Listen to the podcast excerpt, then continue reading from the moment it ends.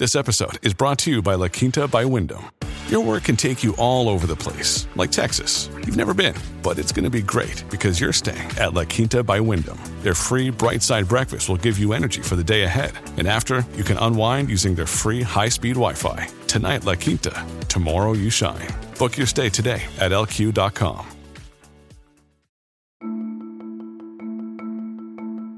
Hi, I'm Ravi Agrawal. This is Global Reboot. Welcome to the show. On last week's episode, we talked about the growing importance of the Global South. I want to build on that this week. Part of the reason the countries of the so called Global South are becoming more powerful is that many of their economies are growing rapidly, such as India, Indonesia, or Saudi Arabia. But there's also another set of factors.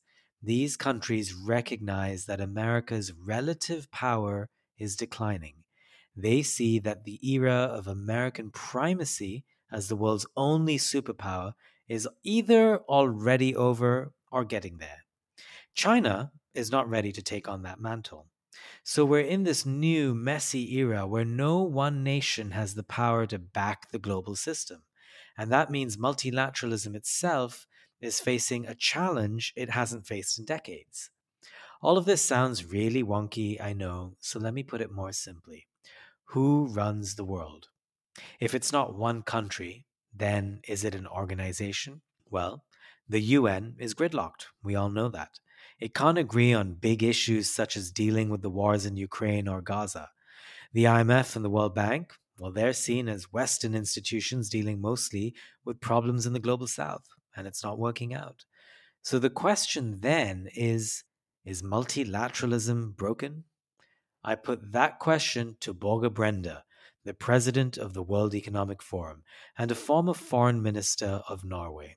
I usually run into Børge either at Davos in Switzerland, where the World Economic Forum's annual meeting is held, or in New York. This time we met up in Doha, in Qatar, on the sidelines of the Doha Forum, where questions about the world order were hot topics of discussion. Global Reboot is a partnership between foreign policy and the Doha Forum. This is episode 8 of season 3, our final episode this year. Let's dive in. Børge Brende, thank you for joining us. Thank you so much for inviting me. So, everyone says multilateralism is broken. Is it? It's not in its finest moment, that's for sure. Uh, intergovernmental processes are very difficult. We see that now during COP28. We also know that um, at the heart of multilateralism, intergovernmental processes, is the Security Council at the UN, and the mood there is quite toxic. Mm. Even during the Cold War, there was areas where they could agree on resolutions. Uh, today, it is a lot tougher. The challenge, though, with multilateralism being under so much pressure, is that uh, more and more of the great challenges of our time do travel without passport. Mm. Climate change, uh, pandemics, cyber attacks, also AI has a uh, huge impact on all of us. And if we're going to set standards and going to make sure that uh, we work in the interests of humankind, we need to deal with those challenges mm. at the right level. Mm. That's the global level. Uh, the only way to, for example, put out rules for artificial intelligence is that we agree on some common traffic rules. Mm. And we're not close to that. But what's changed here? Because was there a time 20, 30 years ago when multilateralism was working better than it is now? And if that's the case, what's changed? I think it was, of course, easier just uh, the decade after the Cold War then you were more in a unipolar world. You had the US as uh, kind of a sole uh, superpower.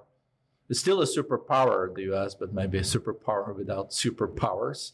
uh, that's what we're seeing. But that period was a period where we had the Rio summit in 1992, uh, where we got the first new agreements on uh, climate change, biodiversity, countries came together. We saw a World Trade Organization being created. We saw doubling of global trade, mm-hmm. uh, tariffs being uh, reduced, like a win-win approach mm. uh, to things. Uh, China joined the WTO in 2001 here in Doha. That's right. Uh, so that was incredible moments for a win-win thinking. So no, I think we moved.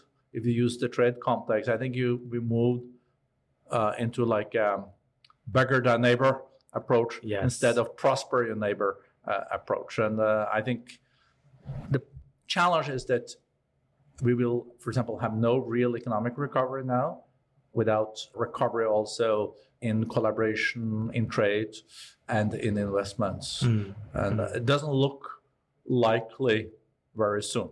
That's right. You use the phrase win win, but another phrase often gets deployed a lot these days, and that's winners and losers. And globalization, for example, created winners and losers. Uh, there were winners and losers from the pandemic in terms of countries that got vaccines quickly and other countries that struggled to get them as quickly. There are winners and losers in the world of multilateralism in terms of whose voice gets heard at places like the UN, for example. Some of this, as you've pointed out, has to do with the relative change in power of the United States as former sole superpower to now just a superpower. But what else? What other things have led to this moment where there seems to be growing distrust in the global order, as it were, in the rules based liberal international order, in the multilateral system? So, definitely, we are between orders. We had one order, as you said, it was more of a liberal, rules based world order, but we don't know what the new order will be.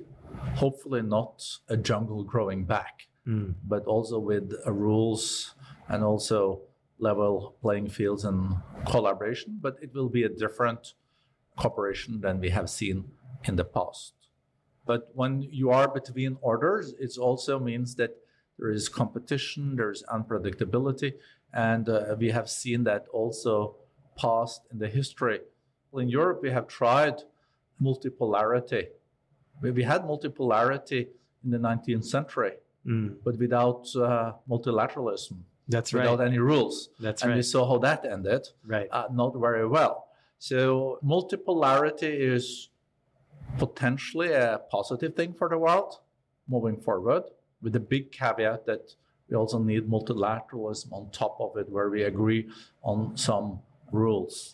Just imagine, uh, like New York or Delhi without traffic rules. You know, it would be total chaos. So.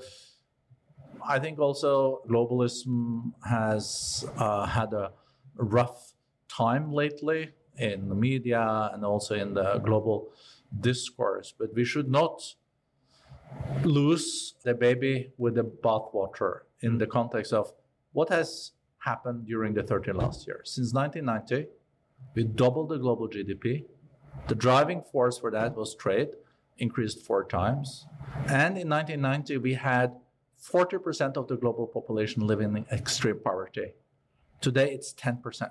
So, globalism, of course, creates challenges, but we cannot neglect or, or deny uh, the positive yields from this. For example, on the extreme poverty is also even more striking because in 1990 we had 5 billion people on our planet. Today we are 7, 8. Yep and then moving from 40% to 10%. So this win-win thinking and using your comparative advantages and buying where it's cheapest also created a lot of growth and prosperity. We maybe went too far, but so we have to adjust it. Right. But but I don't think we should Throw give maybe out with globalism yeah. uh, all. Um, it's it's now being like blamed for everything that is not uh, good in the world, even if it has been a driving force for a lot of progress. Yeah. One of the things the pandemic did is it kind of instigated a real fear in supply chains. So, uh, as the story goes, in early 2020 when America suddenly realized it needed a lot of masks and it realized that most of the masks were made by China. It really changed the mood in the United States, where there was this rising fear of globalization, a rising fear of supply chains. And in many senses, American foreign policy since then has been transformed. There's a real appreciation for economics through national security, a foreign policy for the middle class, for example, as the Biden White House often says. And that sense of mistrust of globalization and of supply chains, um, which has led to a movement towards nearshoring, friendshoring, ally shoring, whatever you want to call it, is something that many countries share in Europe, uh, India as well, China in its own way. Um, this makes it much harder for smaller countries to compete because they can't avail of the same facilities that they did in a much more globalized world without protectionism. But let me ask you about America's role in all of this. Do you think America is to blame for some of this change in mood globally? Some of this is about protectionism. America is often accused of being protectionist. Some of it also more recently, and now I'm thinking about the wars in Gaza and Ukraine, is an accusation from much of the countries of the global south uh, that America has double standards or hypocrisy. And that too hurts a sense of multilateralism and who really upholds the global order. I think uh, some of the uh, nearshoring and de-risking makes sense for countries. I, I think if you get uh, most of the antibiotics in the world produced one place, or you have all the semiconductors almost produced uh, in one country, critical minerals uh, just one place, I think that's risky. Yeah, it, it, it's it's not common sense to do that. So to be more conscious about this and not only have value chains just in time, but also just in case important. But what we need to know is also if you go for too far there and start to friendshore, you have to define who who are your friends. That's right. And, and for America as the largest economy in the world, is Nigeria a friend? Is South Africa a friend? India is definitely uh, defined as a friend now. It's, it's also there's the question of uh, do you define friends by interests or values? Yeah. So that's also uh, a very good comment. Let me come back to that because that is when it gets really, really complicated.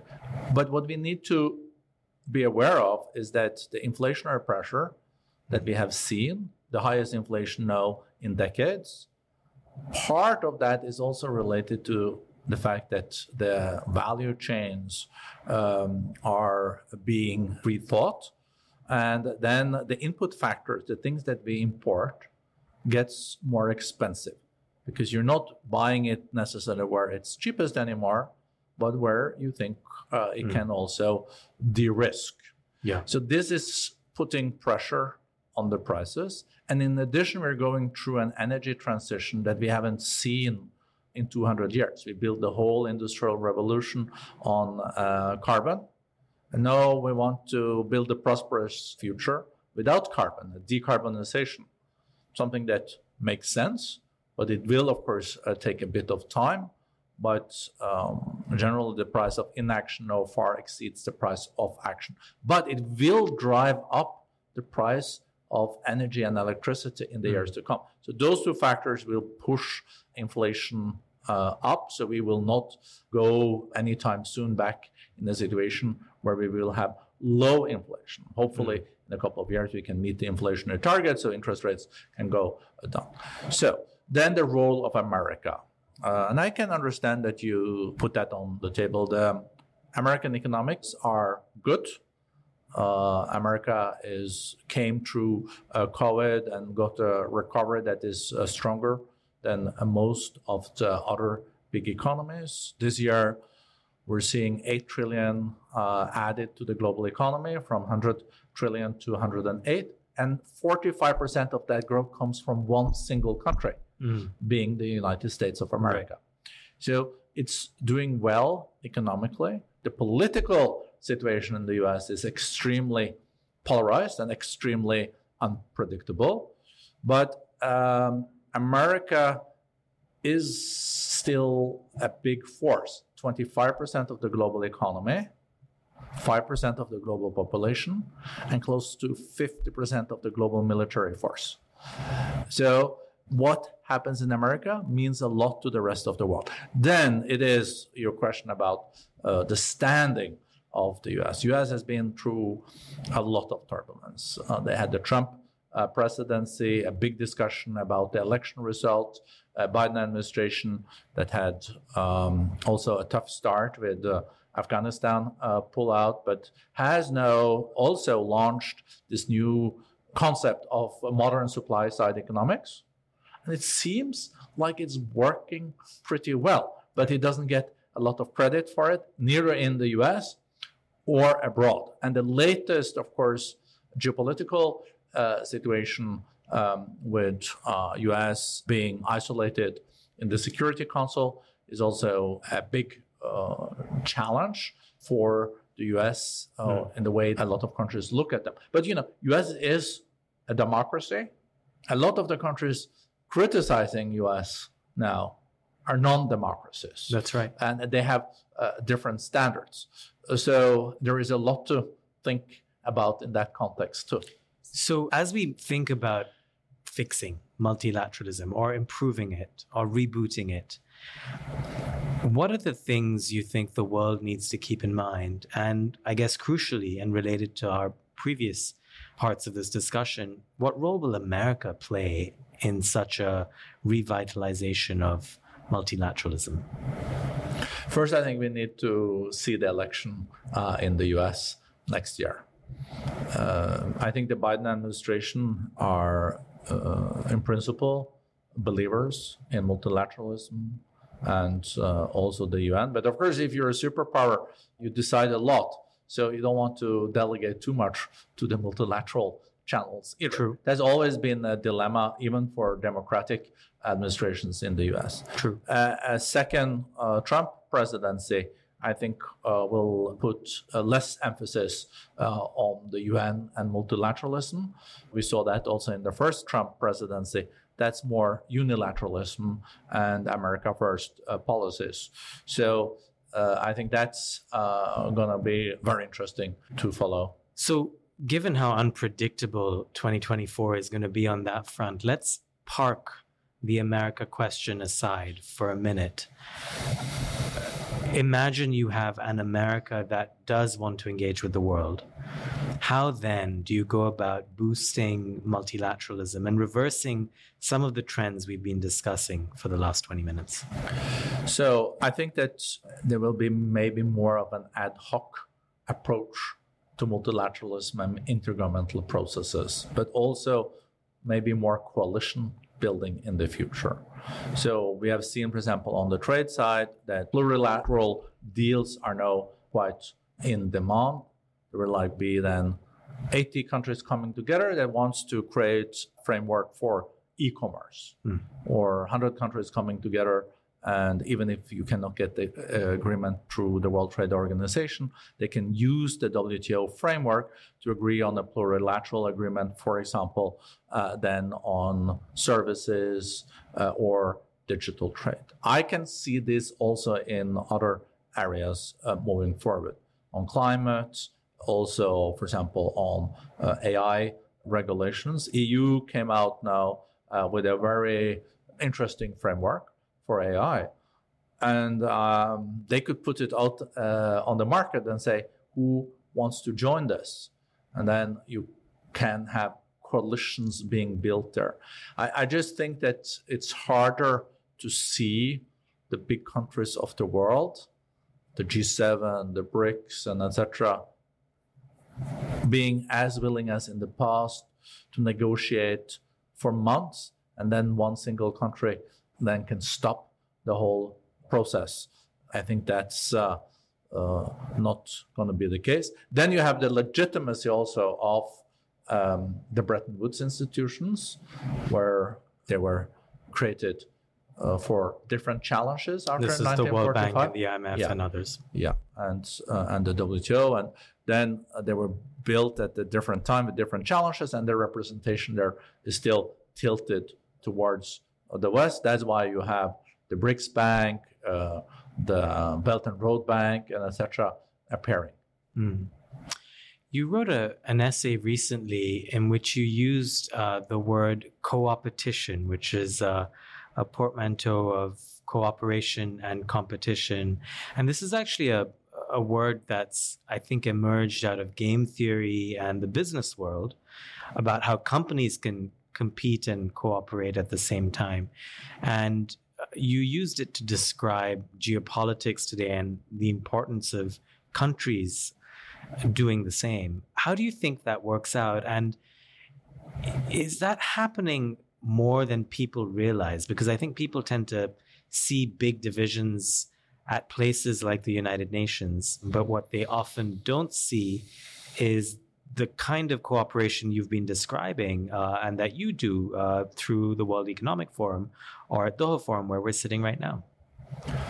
It's, um, it's true. Uh, a more kind of uh, maybe um, uh, media friendly way of saying it is uh, uh, we, we have a lot of frenemies out there.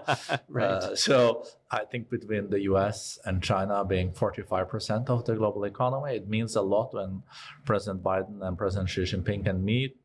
Even if they don't uh, see eye to eye on all these uh, issues, they can have long discussions dealing with things ad hoc. Can they, for example, agree on some guidelines on AI? What can they agree on uh, on climate change? Can we triple, for example, the amount of renewables by 2030? Can we have a total ban on methane uh, by 2030? Uh, and then you can go on and on. And it ended also in agreeing on having a hotline. So if there is a misunderstanding uh, approaching on the military side, before they didn't even know who to call. And now they can pick up like this uh, red phone that we used to have uh, between Kremlin and uh, Washington D.C. during the Cold War. So this, I think, realistically, is the way moving forward. And you will see more regional trade agreements too, and you will see trade agreements between uh, countries and alliances that feel that they have much more in common. And you will see also checks and balances uh, being developed. And you will see um, a little bit like the Cold War that uh, big nations try to court smaller nations Mm. to get them on their side. Mm. And we're seeing that now with so called middle countries or Yeah. swing states, as they're known. Yeah.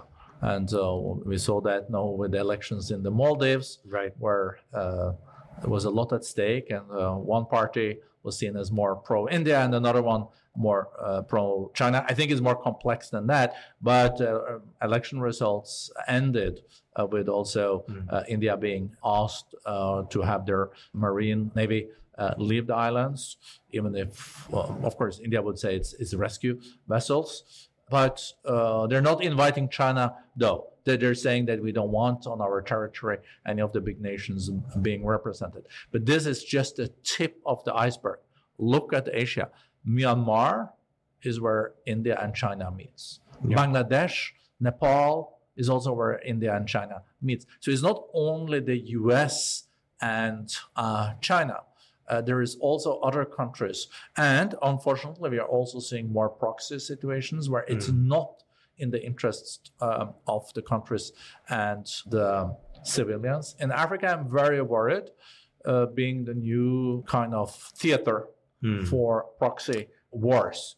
Um, I would say Sudan, partly Ethiopia, partly Somalia, Mm. uh, and I can mention also other countries uh, in West Africa and the Francophone Africa that is not looking good. So there is not conflicts among the big powers directly. Mm. That one tries to avoid, but you can use your proxies. So I guess this brings us back to multilateralism, right? Because what is the role of a big multilateral organization like the UN in a big global conflict because, you know, ultimately, if you have a pandemic or a giant asteroid hits the Earth, you need something that goes much beyond two strong countries or bilateral or regional solutions. And you've described some of this through sectoral issues that the world can come together and agree on. But in terms of bigger issues that arise, such as another pandemic, what do you think is the best way for the world to get together? And, and is it still the UN? We can uh, see all the um, faults with the, with the UN, but it's the best alternative we have. It's all the countries of the world, even in such a uh, quite toxic global uh, geopolitical situation. The ambassadors do meet, mm-hmm. uh, and also ministers in the UN context. Uh, they might uh, use strong language uh, against each other. Sometimes they even shout, but not as frequently as during the Cold War. That's right. but that is also reflecting the reality. So when, when you see this being displayed in the, uh, in the Security Council, it is really where we are. But it's good that we have those institutions, and those institutions are also ready, as you say, if there is another new, more serious pandemic on the horizon. That's, for example, uh, where you could see children are being more affected, as we have seen uh, in the past, uh, then there's no other way than using those institutions. And maybe they will shout less and then collaborate out of necessity. Uh, I wish that was also the case for climate change. It is uh, a bit crazy that we are seeing now huge cost of climate change, but still there's used more money on subsidizing mm. fossil fuel, including coal, in the world, using taxpayers' money to make it cheaper than it's used on subsidizing the introduction of renewables. So you can say that the glass is, I, I, don't want to be too pessimistic either, because the glass is half empty or half full. I would say it's half full because also if we met 10 years ago and I said that the price of solar would fall to one tenth, probably say you guys, uh, you, you're really a naive person. But today, wind and solar is competitive uh, with all other energy sources without any kind of subsidies and are the cheapest ones. But it's not moving fast enough. You know, when someone says something optimistic, I always find that it's a good moment to end an interview. So, Børge Brende, thank you so much for joining me. No, thank you so much for inviting me. I enjoyed our discussion. Me too.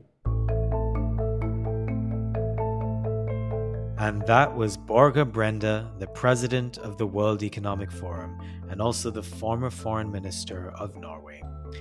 Global Reboot is a partnership between foreign policy and the Doha Forum. Our production staff includes Rosie Julin and Olatunji Osho Williams.